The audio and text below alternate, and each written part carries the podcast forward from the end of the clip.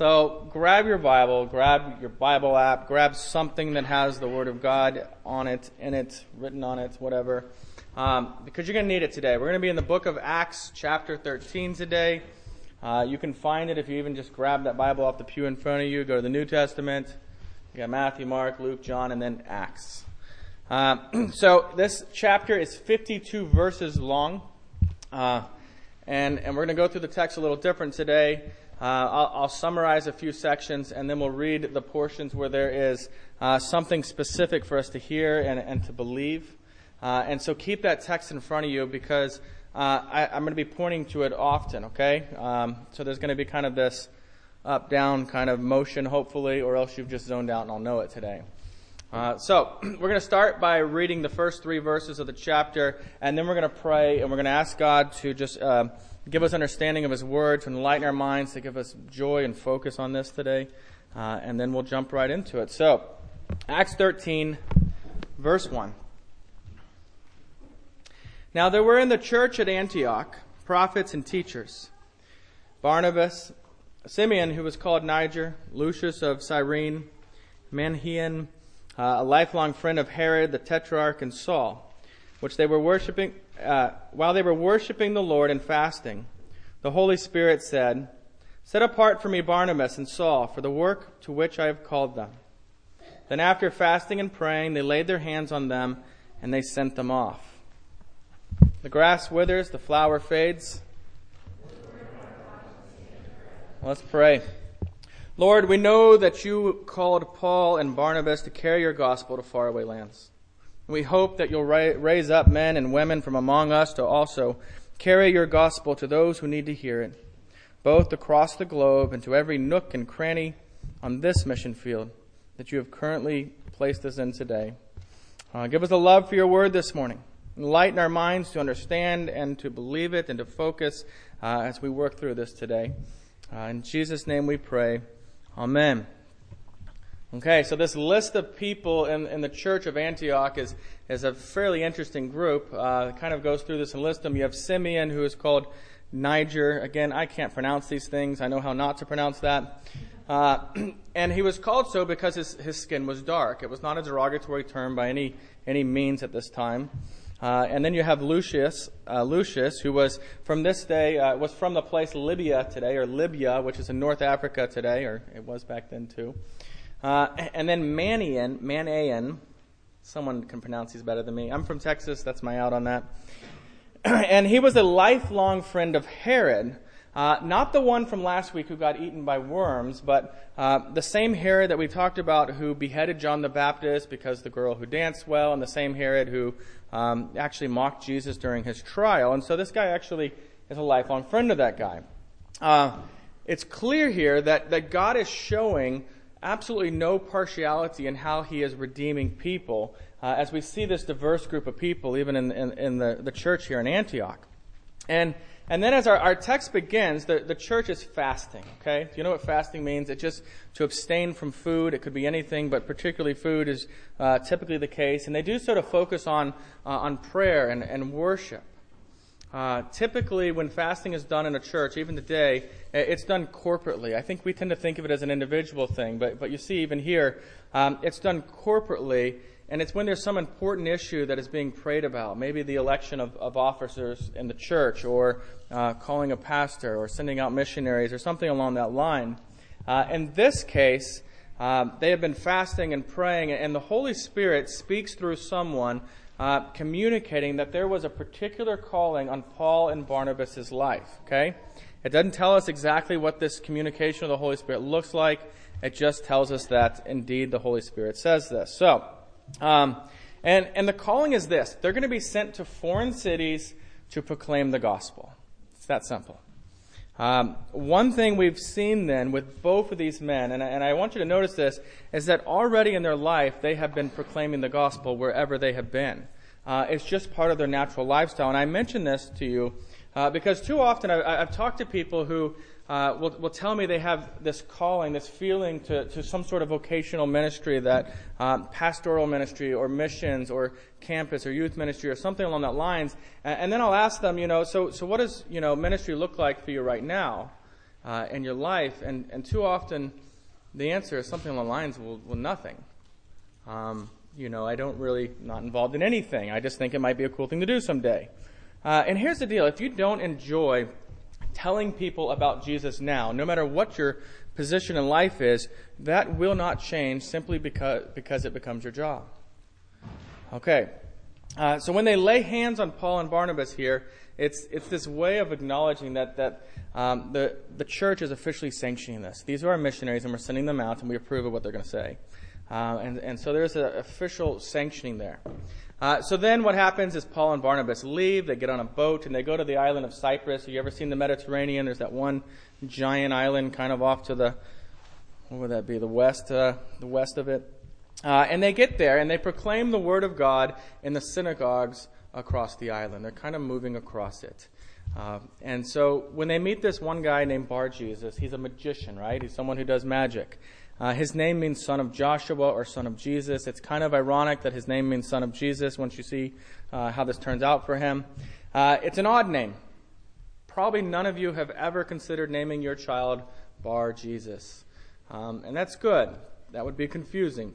It is his name. It was actually a very common name at the time because it means, son of Jesus or son of Joshua. And with Bar Jesus is this man who is a high-ranking official in the government named Sergius Paulus. Now, that's a cool name. Consider that one. His title was proconsul, and when Paul and Barnabas get there, they want, he wants to hear the word of God from them. However, Bar Jesus actively tried to turn away the proconsul, don't have faith in Jesus, don't listen to these men. And the text tells us, look there in verse 9, that Paul is filled with the Holy Spirit, okay? I point that out to you because that's important. I point it out because you're going to be surprised by how Paul responds so fiercely to Bar Jesus because he's trying to persuade the proconsul away from faith. So look with me, verses 10 and 11. Paul says, "You son of the devil, you enemy of all righteousness, full of all deceit and villainy, will you not stop making crooked the straight paths of the Lord? And now behold, the hand of the Lord is upon you, and you will be blind and unable to see the sun for a time." Okay, wow. Paul had misplaced his copy of How to Win Friends and Influence People and just went all out. So that's why I'm telling you he's filled with the Holy Spirit, because you and I look at that and it's so harsh that we tend to think he must be sinning in the way he's responding, and that's not the case. He's trying to put this in perspective because this magician is trying to stop someone from receiving the grace of God. And that just drives him fiercely to stop this man. Okay, now keep in mind these are unique times, right?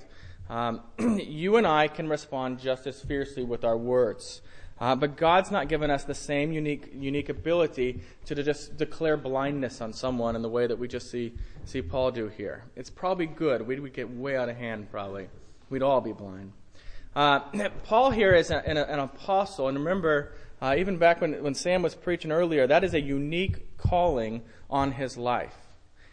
We can better understand this than when we understand that the title apostle is not unique to the church. It was actually a title that was given to secular officials who were commissioned by Caesar, right, the head honcho, to basically speak in his name. And so that anyone who disobeyed one of Caesar's apostles was treated as if they were actually disobeying Caesar.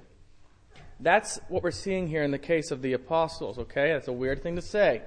But Paul had this unique authority given to him by God, by Christ. And at this moment, when he's being opposed by this magician, this is what he's able to do. This man is, in fact, made blind, showing that Paul indeed had the ability to do that. And in verse 12, we read that the proconsul, that's the official he was trying to stop, actually believes in the response to what he sees. He saw the power of God, and also as the text tells us, okay, notice this also, it says, he was astonished at the teaching of the Lord. So in this amazing moment, we see that while Bar Jesus was blinded, the proconsul actually receives eyes of faith to believe the gospel. So then they leave, right? We're going to be right in verse 13. So now they travel across the sea. It's not a real far journey. John Mark ends up leaving them. He goes back to Jerusalem. We don't find out at this point anything about that. We'll find out later. Paul did not appreciate that, wanted him to stick around.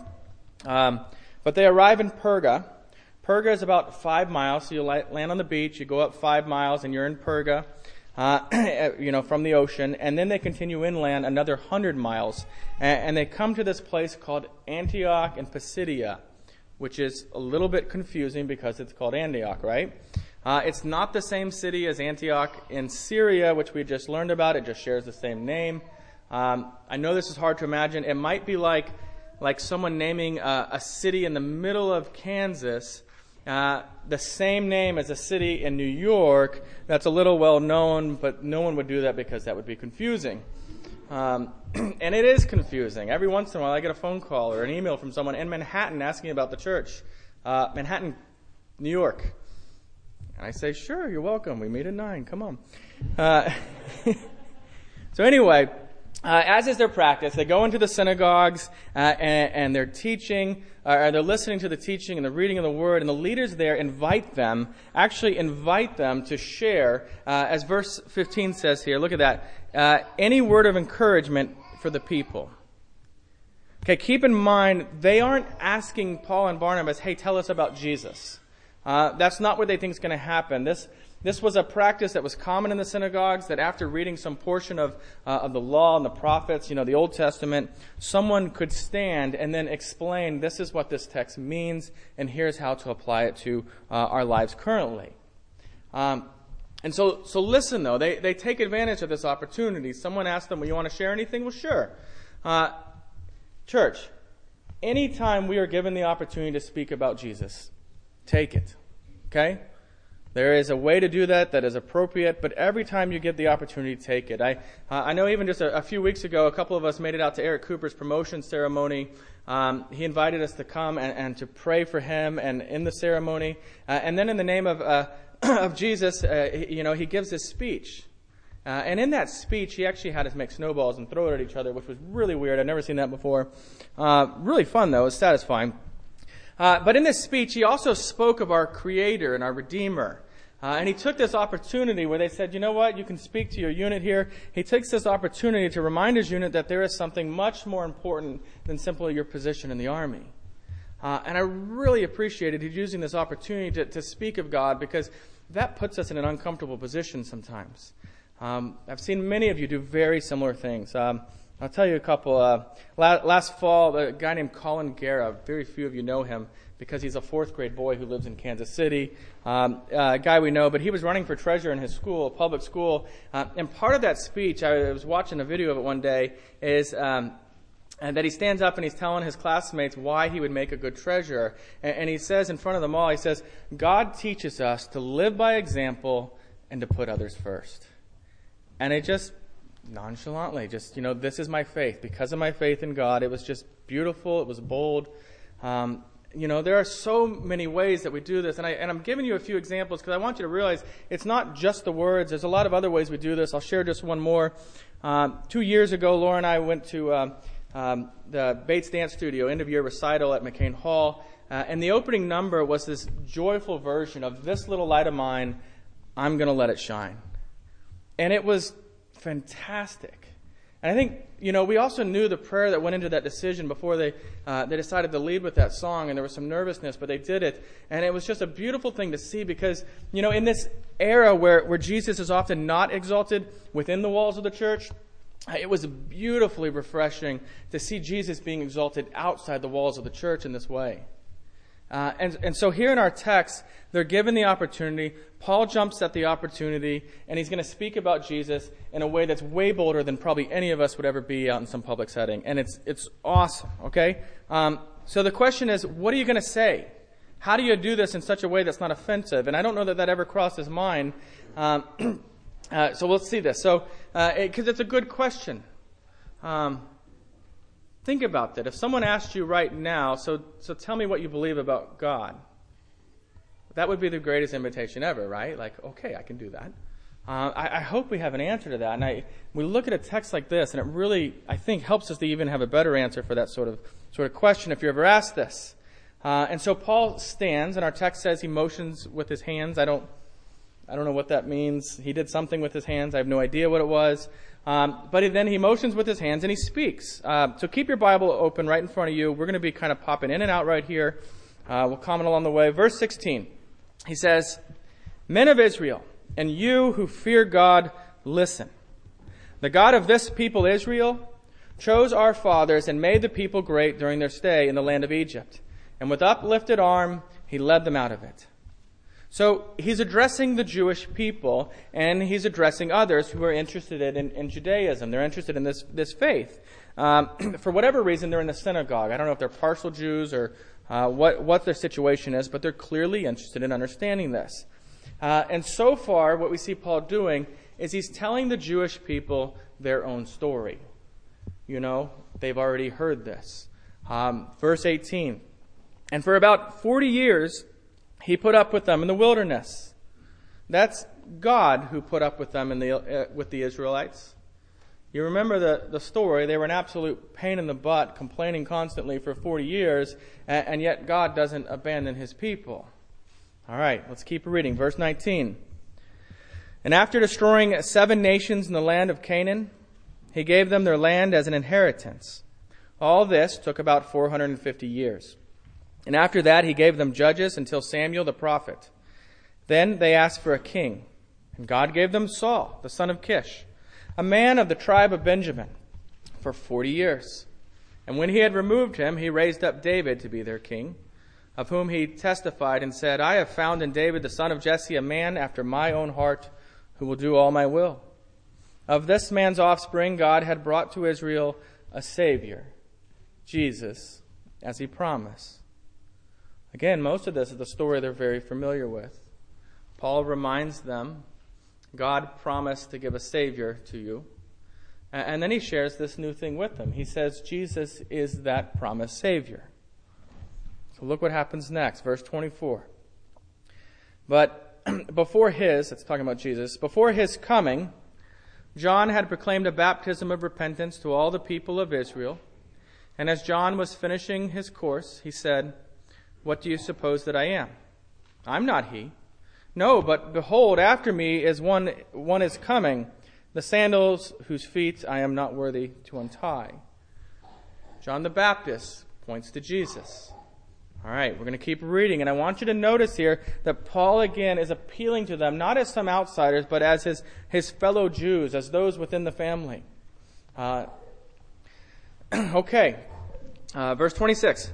"Brothers, sons of the family of Abraham, and those among you who fear God, to us has been sent the message of salvation for those who live in Jerusalem and the rulers, because they did not recognize him, nor understand the utterances of the prophets, which are read every Sabbath, fulfilled them by condemning him." He's telling them Jesus was rejected in Jerusalem, just as the prophet said was going to be the case. And then in verse 28, he's still talking about Jesus, and it reads, "And though they found in him no guilt worthy of death, they asked Pilate to have him executed. And when they had carried out all that was written of him, they took him down from the tree and they laid him in the tomb." Jesus is dead. You know this story, most likely. I know this story. But these people, they don't know this story. They're hearing it for the first time. They're hearing that God sent the promised Messiah, the one whom they had been waiting for so many years, that he had sent them to their people, and their leaders, their brothers in Jerusalem, had killed the Messiah. So this is not good news. Now, you could do a series on the wonderful butts of the Bible. People actually have done that, and it sounds as weird as I just said it. Acts 13:30 certainly should be included in any series like that. Because we've just learned that Jesus was killed and was buried, and this is just terrible news. But look at verse 30. "But God raised him from the dead." And then we read this list of witnesses, since the first question that enters anyone's mind when you say Jesus rose from the dead is, did God really raise him up from the dead? Is this a true story? And so Paul explains, there are witnesses to this. And so look, starting in verse 31, and for many days he appeared to those who had come up with him from Galilee to Jerusalem, who are now his witnesses to the people. And we bring you the good news that what God promised to the fathers, this he has fulfilled to us, their children, by raising Jesus. And so from this point on, Paul is going to point the people to the Old Testament Scripture, showing that they were always speaking of Jesus. So look at verse 33. It is written in the second Psalm, "You are my son, today I have begotten you." And as for the fact that he raised him from the dead, no more to return to corruption, he has spoken in this way, "I will give you the holy and sure blessing of David." Okay, that's from Isaiah 55, verse 3. And then in verse 35, he's quoting from Psalm 16, verse 10, saying, "You will not let your Holy One see corruption." And let's keep reading. "For David, after he had served the purpose of God in his own generation, fell asleep, and he was laid with his fathers and saw corruption. But he whom God raised up did not see corruption." Do you understand that? You understand when it's saying corruption here? It's talking about David's body actually rotting, because that's what dead bodies do. That's what David's body remains dead, and it would have rotted. In fact, to this day, King David's body has no life in it. Wherever it is, if there's anything left of it at all, there is no life in it. Jesus was dead 3 days and rose again, but his body did not rot. There is life in Jesus' physical body today. And so then what we're going to see here in the text is Paul starts to make this real personal. Okay? In fact, the word "therefore," you see it in verse 38. This is the transition point. He's been proclaiming the gospel. You know, here's rock-solid information. And now he's bringing this point of application. It's kind of this is what everything I just told you about Jesus means for you. So let's read it. Verse 38. "Let it be known to you, therefore, brothers, that through this man forgiveness of sins is proclaimed to you, and by him everyone who believes is freed from everything from which you could not be freed by the law of Moses." You see what he's saying? If you believe, if your trust is in Jesus, your sins are forgiven. Only Jesus can set you free from your one underlying problem in this world: sin. You see verse 39, that word "freed" here? It's used twice in this verse. You'll see it twice here. And it's the same Greek word that's translated throughout the book of Romans as "justified." Like Romans 3:28, which says, "For we hold that one is justified by faith apart from works of the law." It's the same message here that Paul tells these people. You can't keep the law. I mean, do you understand what that means? Let me try to explain it. See, we're called criminals when we violate the law of our government, right? That's the term. And we are called sinners when we violate the perfect law of God. And I realized the other day, thinking about this, that I am constantly a criminal. And I just haven't been held accountable for my crimes. It's true. Your pastor is a criminal. Just thinking of driving for a minute. See, the laws of driving are good, but I don't keep them real well. I mean, I'm not driving drunk or over people, right? But think about how often we actually break the laws of the road. Oops, I'm speeding. You know, my kids won't for me sometimes. It's 20. Or I crossed that yellow line to go left. Or I definitely just rolled that stop sign. Or I didn't use my blinker. I picked up my phone and was using it. I just went straight while I am in a turn lane only. My tags are expired. Or, yep, I just U-turned despite the sign that says no U-turns. I know that the yellow light does not mean speed up. But sometimes I do. Now, if a police officer were omnipresent, I would have many tickets at the end of each week. In the same way, I can't keep the law of God. And the problem is God actually is omnipresent. He not only sees the sin that I do if he were to follow me around, but he also sees the sins in my mind and my heart that I commit. So it's an analogy, right? And of course this analogy breaks down because violating God's law is so much worse since it actually earns me the wrath of God. So you see why this is such good news? Why this is so wonderful that Jesus has kept the law of God and keeping it perfectly has been counted to us. His perfect keeping is counted to us when we have faith in Christ.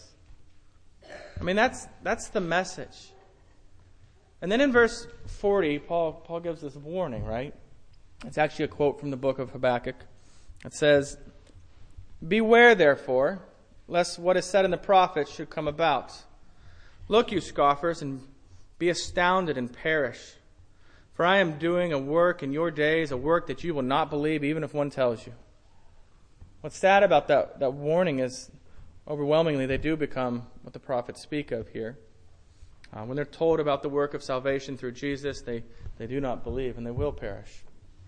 In verse 42, we see that some of those present are so interested in what's being said that they beg them to come back next week and tell us more. In fact, they follow them around during the week. We don't know what happens during the week. Nothing's recorded, but we do know that 7 days later, it says the entire city gathers to hear them speak. That's a big deal. In verse 45, it shouldn't shock us that the Jews are jealous at how many people come to listen to Paul and Barnabas. You know, where were you 2 weeks ago? They see it as a threat to their way of life. They see it as a threat to their understanding of their Jewish faith, and they begin to argue with them.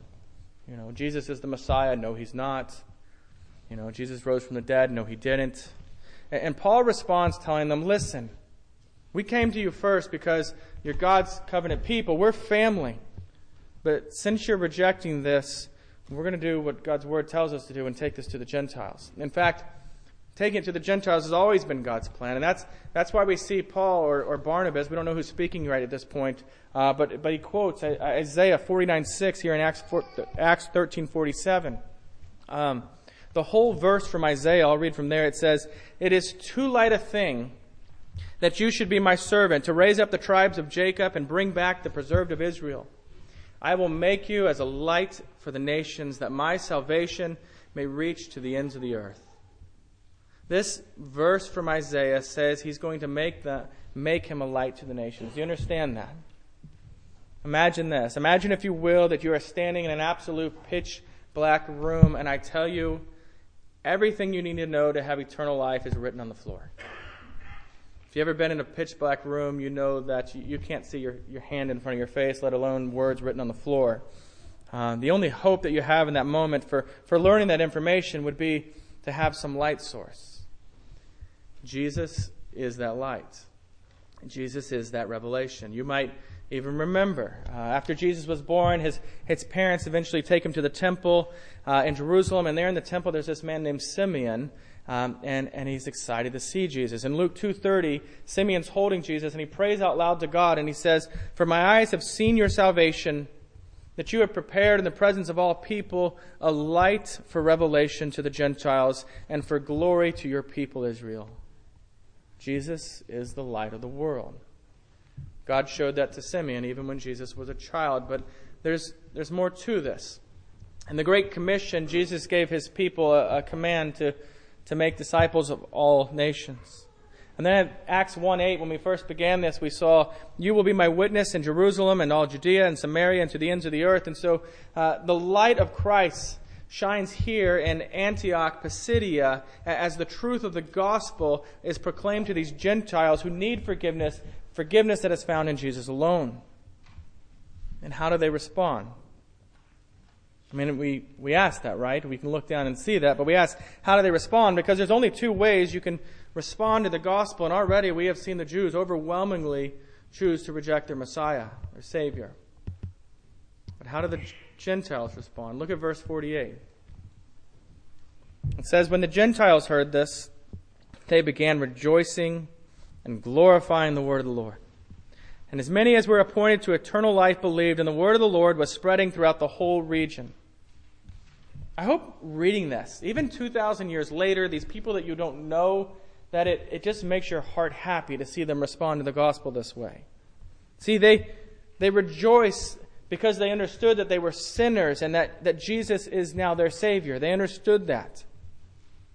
You also notice that phrase, As many as were appointed to eternal life believed.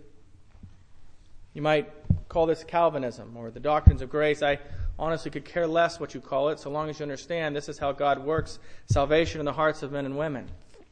The truth that it is God who works to bring about salvation does not mean that we can deny our responsibility for evangelism missions. And it doesn't mean that because God works through the obedience of his disciples to faithfully take the gospel to those who he will bring to saving faith. You see the big picture here? The fact that these Gentiles were appointed to eternal life tells us that every step of the way was orchestrated by God. Because as Cademan's Call once sang, you can't plan the end and not plan the means. So think about that. Think about all the things that had to take place that led up to that moment. Paul's conversion on the road to Damascus. Barnabas going to get Paul, when he was in Syria. Them even just getting on the right boat that took him to Cyprus and then over to Perga. The leaders in the synagogue asking, hey, you have anything to share? Or even these Gentiles, whatever went on in their day that led to them being there to hear it this morning. The bottom line is that anyone who is believing the gospel, it is because God has appointed them to believe it. And this also means that sometimes people are going to hate the message. This is an important thing for us to understand, particularly in the era we live in.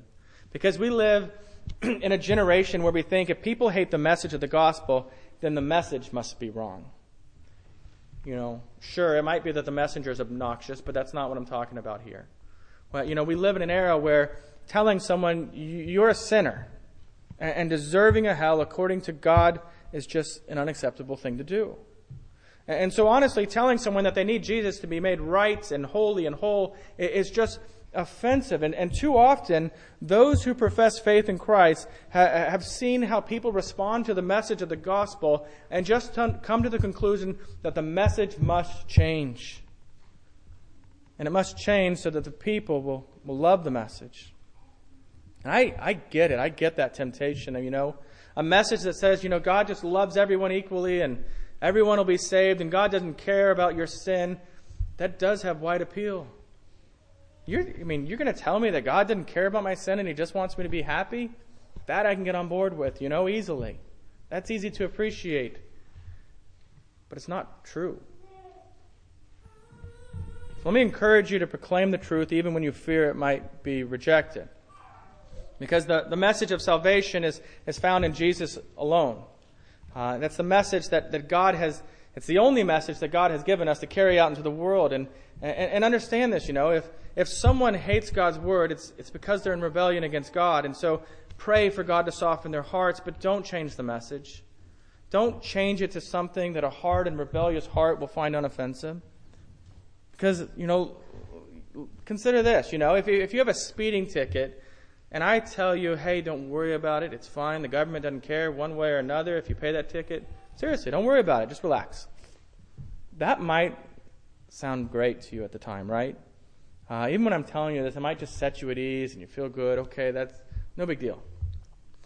But that's no good to you 6 months later when you get pulled over because your unpaid ticket has turned into a warrant for your arrest. Brothers and sisters, we've been called to a very simple task to make disciples and to begin by sharing the good news that sinners are redeemed when they look to Jesus with faith for the forgiveness of sin. Also, notice in these words, there's something else I want us to see. This should be a humbling encouragement to all of us, to all who trust in Jesus, because it's very clear if you believe the gospel, it's only because God appointed you to do something. It's something God has done, so check your pride at the door. Our passage then comes to an end with Paul and Barnabas. They're being driven out of the town. Their message was not accepted real well by some of the leaders in the town. And on their way out of town, it says, they shook off the dust from their feet against them and went to Iconium. I think we struggle in life. If you're like me, maybe I'm insane, but I really struggle sometimes when I think someone might not like me. Like the feeling that they might not like me really weighs on me. Can you imagine just how discouraged you could be if you were so hated that the people of your town, the town you're in, actually drive you out of town? physically driven out of town. I think it's amazing to see this and see that they're not discouraged, though. You know, this shaking off of the dust of their feet, this is, some symbolism kind of thing. It was an offensive thing to do. It was saying, we're so done with you. Like, we don't even want your dust on our feet. We're out of here. We're moving on from this. And then this last verse, verse 52, puts it all in perspective. Look at it. You've got your Bibles open still, I hope. And the disciples were filled with joy and with the Holy Spirit. They were filled with joy and with the Holy Spirit. They had a proper worldview. We can see this because despite their being run out of town, they are filled with joy in the fact that God saved sinners while they were there. And so then we step back from this, okay? We get to the end of this chapter. We step back from the whole chapter, and we see that both the redemption of the proconsul in the first section and the salvation of the Gentiles in the second section is first and foremost a work of God in the unfolding history of redemption.